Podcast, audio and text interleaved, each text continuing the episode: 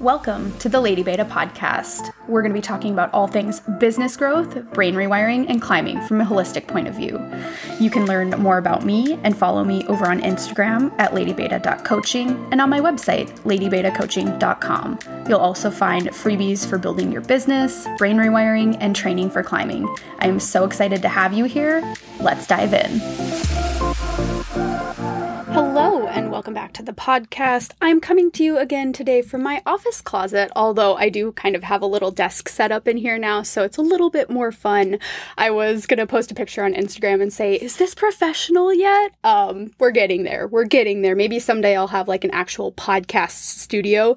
That would be awesome definitely goals. So today we're talking all about three reasons that are holding you back from overcoming the fear of falling. And I'm super excited to talk about this because fear of falling is one of those things that if you do not actively work to overcome it, oddly enough, it doesn't just go away. And this for me personally has been something that I really struggled with for so long. And, you know, I brushed it off. I'm like, oh no, like I'll do it later. Like I don't think I'd actually need to work on it. I'll just get stronger. The fear will go away. And again, turns out it doesn't. So when I actually did the deeper work to overcome the fear of falling, holy moly, so much stuff opened up to me. I was able to get on so many more routes. I have so much more confidence. And for me, it wasn't just necessarily like, okay, let's sit down and look at this fear and rationalize it. It was really doing a lot of what we're going to talk about today and doing deeper work. And what I see when I work with clients and when I hosted my Overcoming the Fear of Falling masterclass just a couple of months ago is that it really is super deep. It's deeply rooted, it's deeply wired, and going in and doing some work to really start to overcome that and start to rewire some of those pathways that aren't serving us is really powerful. So, today, talking about the three reasons. So, these are going to be deeper ones than maybe you've thought about before. So, we're going to start to draw some connection points. And I'm really excited again to talk about this topic because at the end of this week, so if you're listening to this on the day that it comes out, which is going to be June 24th, 2021, if you're listening to this on the day that it comes out, I'm actually coming out with my Overcoming the Fear of Falling masterclass on the 25th, which is super exciting. So, again, hosted this a couple of months ago and it was such a smash hit. I got such great feedback on this and I really wanted to give this a more permanent place to live. So, this one is going to be pre recorded. It has pauses in there so you can stop and do journal prompts. There's homework, there's worksheets, there's so much included in this. So, for me, I really wanted to create and come up with a low cost offer to help people start diving into this deeper mindset work because it can be really difficult and really overwhelming to know where to start. So for me, having some guidance, like this is exactly what I wish I would have had when I started working on overcoming my fear of falling. I think there would have been a lot less tears, a lot less frustration, a lot more patience with myself if I would have had something guided like this to really help me through it. So super excited about that. So stay tuned. That's coming out soon and literally I cannot wait. I know this is going to be such a good resource to be out there in the climbing world and I haven't seen anything else like it. I know there are books out there. You know, of course, you can read books, but for me, books only go so far in terms of implementation. Like, it really is like you need somebody almost to like sit down, hold your hand, and be like, okay, this is what we're doing. I want you to think about this topic and how it connects to your fear of falling and really do some writing and some deep work around it. So, let's go ahead and dive in. That was kind of all of my updates. I'm just really focused on that overcoming fear of falling class for right now. Super, super excited about that. So, number one, the reason holding you back from overcoming the fear of falling is you haven't done the deeper work to understand why you're afraid. So, things like inner child healing, trauma work, understanding your own limiting beliefs. I cannot tell you how many times I've seen the fear of falling connected with childhood and how people grew up. So, this is such a common connection and it comes up again and again and again. So, to give one of my absolute very favorite examples, and I have other podcast episodes on overcoming the fear of falling, I have a two part series that I'll link in the show notes. And those have been my by far, by far my absolute um, most popular podcast episodes. So go listen to those if you haven't already. So in the first one, I talk about how to actually identify what your fear is. And then the second part of that is overcoming those fears once you identify them specifically. So I have commonly three places that fear of falling comes from. We're talking mainly about sport climbing, but you can of course, apply it to bouldering, to trad climbing if you want to, but primarily sport climbing is where I see this the most. So it's going to be fear of injury, fear of failure, and then fear of losing control. So those are kind of the main ones that I see with people. And going back to one of my favorite client stories that really mirrored how important this is and how truly connected to our childhood the fear of falling can be. So she was somebody that grew up with parents that moved a lot. So during her childhood, she moved constantly. And because of that, she didn't really feel like she had a lot of control control over anything in her life. So then when it came to climbing when she was a little bit older, that fear of losing control was so prevalent and we really linked it back to like she felt pretty helpless when she was a child and for her this was a way to like gain control and it just really didn't feel good to not know what was going to happen when she took a fall. So by being able to just notify and I like identify that for her, like that was huge. That in and of itself really allowed her to step further into okay, how do we start to overcome this now that we know that that's the root cause of this. So Identifying and exploring things like inner child healing, this is super important because if you have an inner child that doesn't feel like they were loved, seen, heard in the way that you wanted to be, absolutely those things are going to come out as an adult. So, let's say, for example, a lot of attention as a child. So, maybe now when you fall off something and you throw a tantrum, you actually finally get that attention that you wanted. And, you know, not saying like this is the right way to go about it, but we're essentially trying to soothe that inner inner child that really just wanted somebody to notice them, somebody to listen, somebody to comfort them. So, those types of things, if you notice those types of behaviors and patterns, that can absolutely be where it's stemming from. Trauma work. So, this one is huge. If you've been through traumatic things in your life and you have not stopped to process them fully, absolutely they are going to be able to hold you back in your adult life. You know, it could have been recent, it could have been from a long time ago. And I think a lot of the times we tend to minimize our trauma. I was actually just talking to a client about this the other day.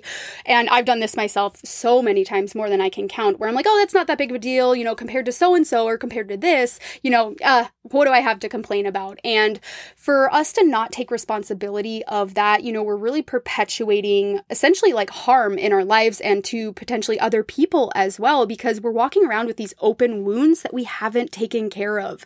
So, trauma work, you know, you can work with a therapist, you can work with somebody that is certified with trauma healing, and really start to dig into where in our lives are these popping up. And I see this really commonly with fear of losing control, especially a little bit with fear of failure.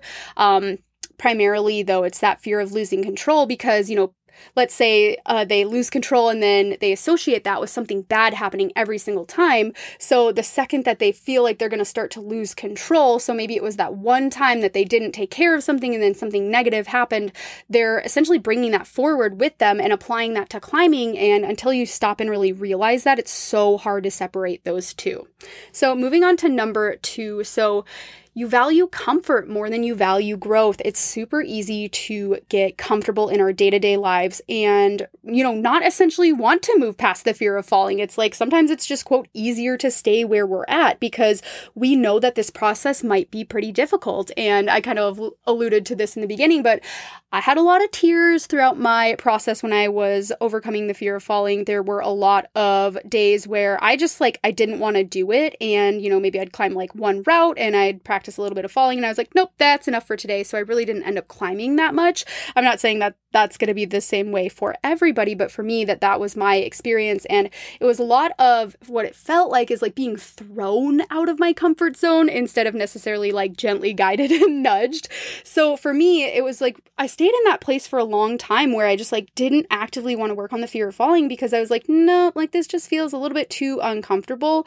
Our ego really likes it in our comfort zone. It doesn't really like change. It doesn't like anything that feels like it's threatening us, and it would rather just everything stay exactly the way that it is right now, even though deep down you know you want to overcome it. So things will change when you start to work on the fear of falling, and sometimes that fear of the unknown is just a little bit too great. But really sitting down and asking yourself, like, you know, if my goal is to get stronger and better at climbing, why have I not taken the time for myself? You know, essentially, like, why have I not prioritized myself enough to overcome this? And also sitting down and really writing out, like, what would overcoming the fear of falling, like, what would that allow me to do? What are the amazing things that I would be able to do if I did not have a fear of falling? If I no longer feared falling, what would that open up for me? I bet it would open up quite a bit. It would probably open up you being able to try really hard, get into the flow state a lot easier, to try a whole bunch of different routes, which I would argue is so freaking cool when you walk up to the crag and you're like, oh yeah, I can get on anything that I want here.